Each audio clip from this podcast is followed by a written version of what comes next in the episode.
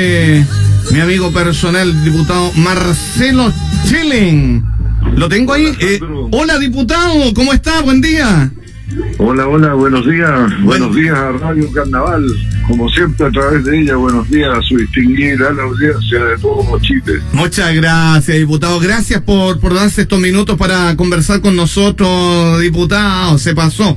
Muchas, Al pero muchas, muchas gracias. La diputado. semana pasada no me llamó, Sandra. Eh, ¿Sabe que el periodista eh, tampoco me enviaron pauta, no me lo recordaron, diputado? Yo pensaba que estaba. No estaba, disculpe, disculpe, en serio, se lo digo al aire, fue lo que No pensamos. se preocupe, no se Ah. preocupe. Es que me, me extrañó porque como había el tema del plebiscito del domingo anterior, yo pensé que podía Ah. ser el punto de la conversación, pero bueno, no se preocupe, sí. Ok, oiga, diputado. Aquí estamos a su disposición. Si hubiese sido un partido de fútbol, el apruebo ganó ocho goles a dos. Así es.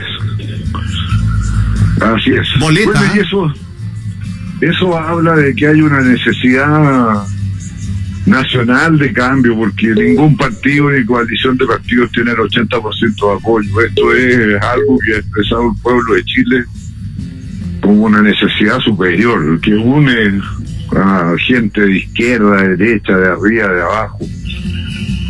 Así es que hay que leerlo en clave del interés del país y del conjunto de la nación, ¿no?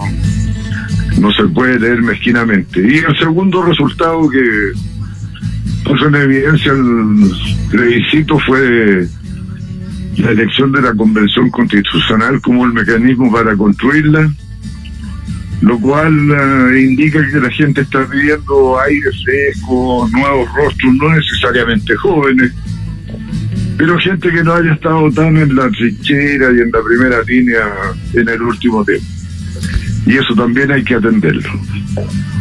Eh, don Marcelo, aquí tiene que haber gente que sepa también del tema constitucional, tiene que haber un- una mixtura, ¿no? Bueno, seguramente usted se enteró de una encuesta reciente que se publicó ayer o anteayer, donde la mayoría de la gente decía que tenía que haber expertos constitucionalistas. Por ello le pregunto, vi la encuesta, la vi en un diario.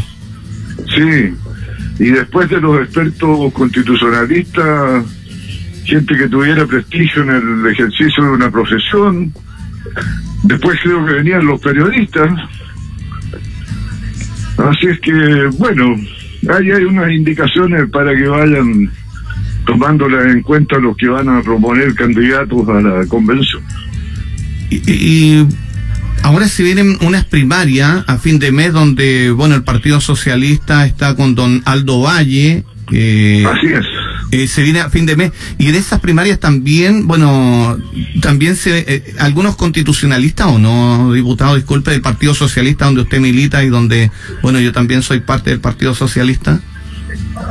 No, pues lo que se va a elegir el 29 de noviembre es entre las coaliciones de partidos que inscribieron primarias legales quienes van a ser sus candidatos a gobernador regional. Claro.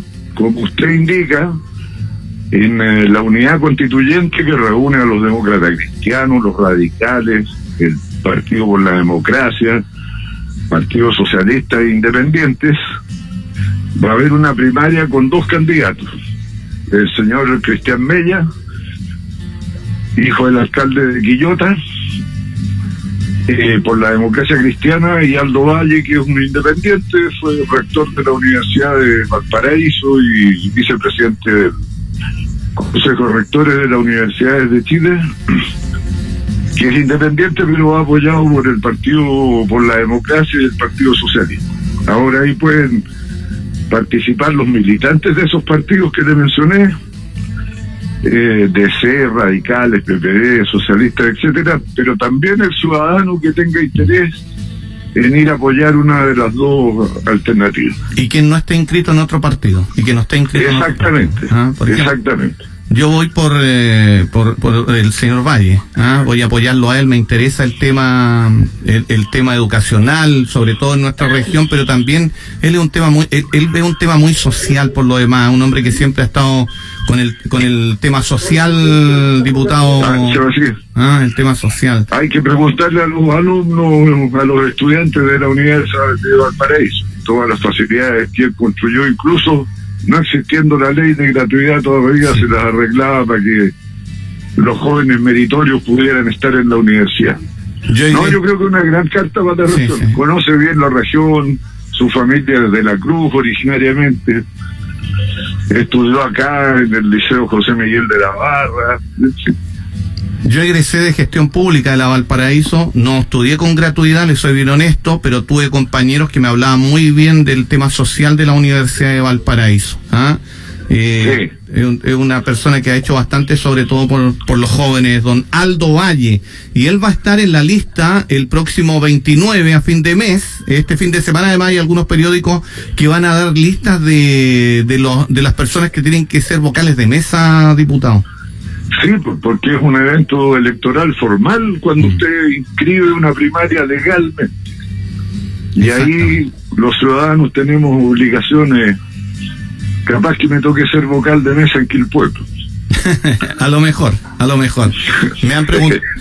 en Valparaíso van a haber primarias, pero de alcalde aquí en Viña del Mar no van a haber primarias para alcaldes porque no se llegó a un acuerdo. Tengo entendido que una coalición nada más, un partido va a hacer primaria de alcalde, pero donde no va a estar la, la gran mayoría de la ex nueva mayoría, por llamarle de alguna forma, la DC, el PS, el PPD. No, porque no, no, se, no se inscribieron primarias legales. Lamentable. ¿Y cómo va a salir aquí el candidato alcalde diputado en Viña del Mar? ¿Cómo lo van a elegir? Bueno, está la opción que es difícil por la situación de pandemia. Mm. La autoridad sanitaria tiene que decir si es posible hacerlo o no, de hacer una primaria No convencional. por, por mutuo acuerdo de los participantes, de los partidos participantes. Eh, al- eh, lo otro, ¿Mm? lo otro es convenir también entre los partidos que quieren ir juntos, hacer una encuesta. Y llegar a un candidato donde- único que creo que sería muy bueno, ¿no? O sea, ya, yo creo que Viña del Mar merece otro destino, Sandro. Usted está más consciente que yo del problema. Mm. Y siendo una de las comunas más ricas de Chile, que no sea capaz de resolver a- adecuadamente los problemas de sus habitantes, yo lo encuentro serio, porque uno se empieza a preguntar, bueno, ¿y en qué se gasta el dinero? Mm. Está complicado, Viña. Eh, el diputado Marcelo Chilin, señoras y señores, con nosotros en vivo y en directo, 10 de la mañana, 5 minutos. Diputado, eh, ¿en qué está la tramitación del presupuesto? Ayer miércoles se estuvo viendo también, disculpe, porque es un tema que como que quedó en segundo plano, pero es un tema muy importante para nuestro país, el presupuesto. ¿Cómo va?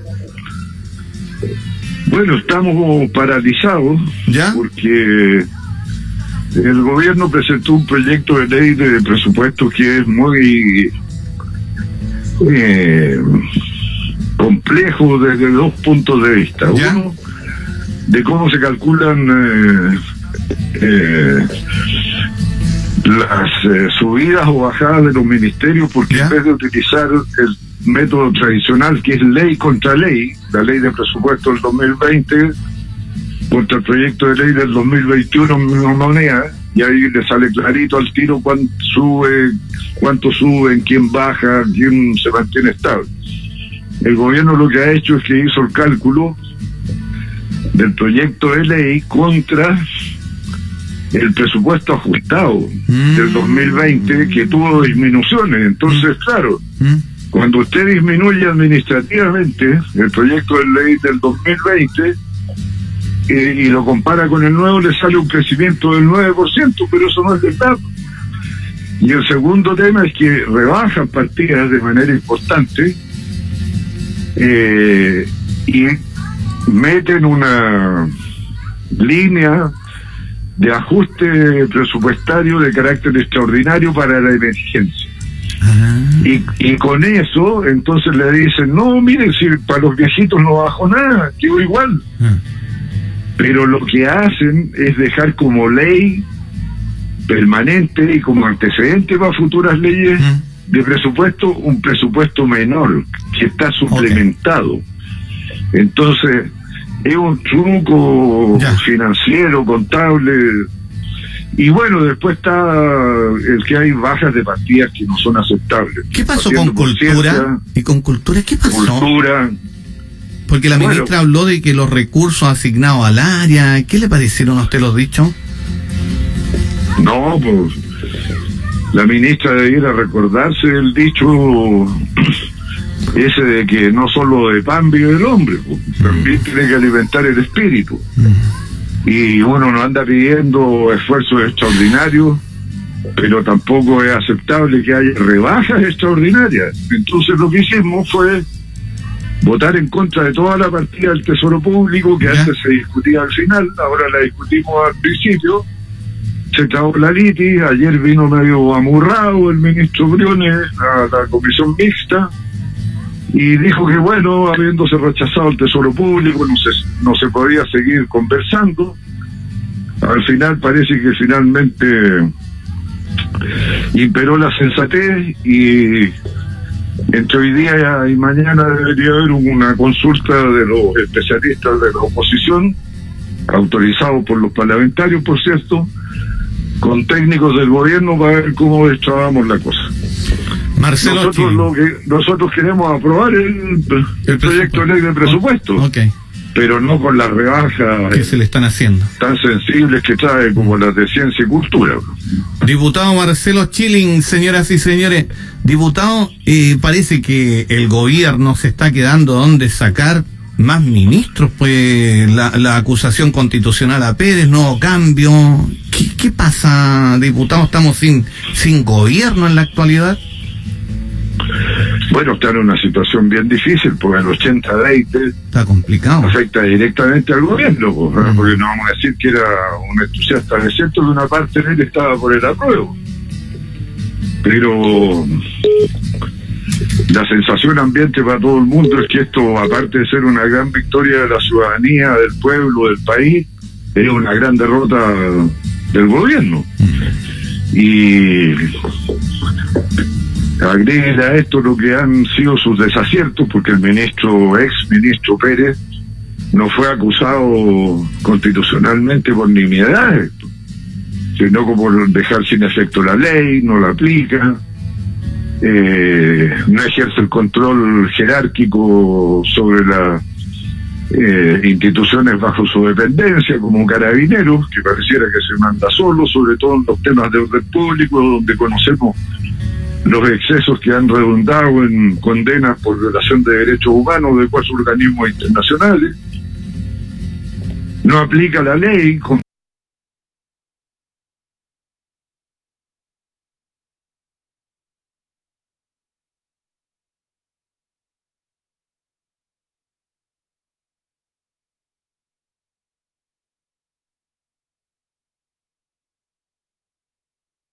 Que la gente no quiere que siga un gobierno de este signo, empiezan a escasear el personal disponible para asumir responsabilidad. Empiezan a escasear el personal es, es lamentable lo que está pasando, sin ser agorero ni mucho menos, pero uno de repente ve como... Es lamentable y sorprendente porque el gobierno lo llegó con tales ínfulas que eran los mejores de Chile, que nunca se había elegido con tanta diferencia, que no sé qué. Y mire cómo estamos. Ellos que acusaban a Guille de que iba a ser de Chile, de Chilezuela. Bueno, Chilezuela lo, lo creó el presidente actual. Bueno, Chilezuela lo, lo, creó el presidente actual. No, no vemos al presidente, no. Bueno, pero es mejor porque yo creo que se convirtió en un factor de irritación para la ciudadanía. Mejor que aparezca lo menos posible. Gracias, diputado Marcelo Chilen, que tenga buen día. Para ustedes, Sandro, siempre un gusto conversar con ustedes. Buenos días, buenos días, Radio Carnaval y a su distinguida A ustedes, Sandro, siempre un gusto conversar con ustedes.